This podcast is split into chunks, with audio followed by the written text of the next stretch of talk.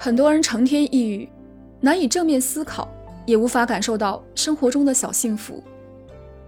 这不是一朝一夕能够彻底改变的，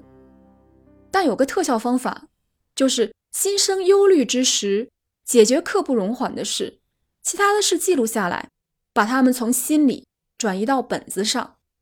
在一天当中找出一段时间专心处理，认真阅读、思考、记录，尽可能找出具体的解决方案，并写在忧虑事项旁边，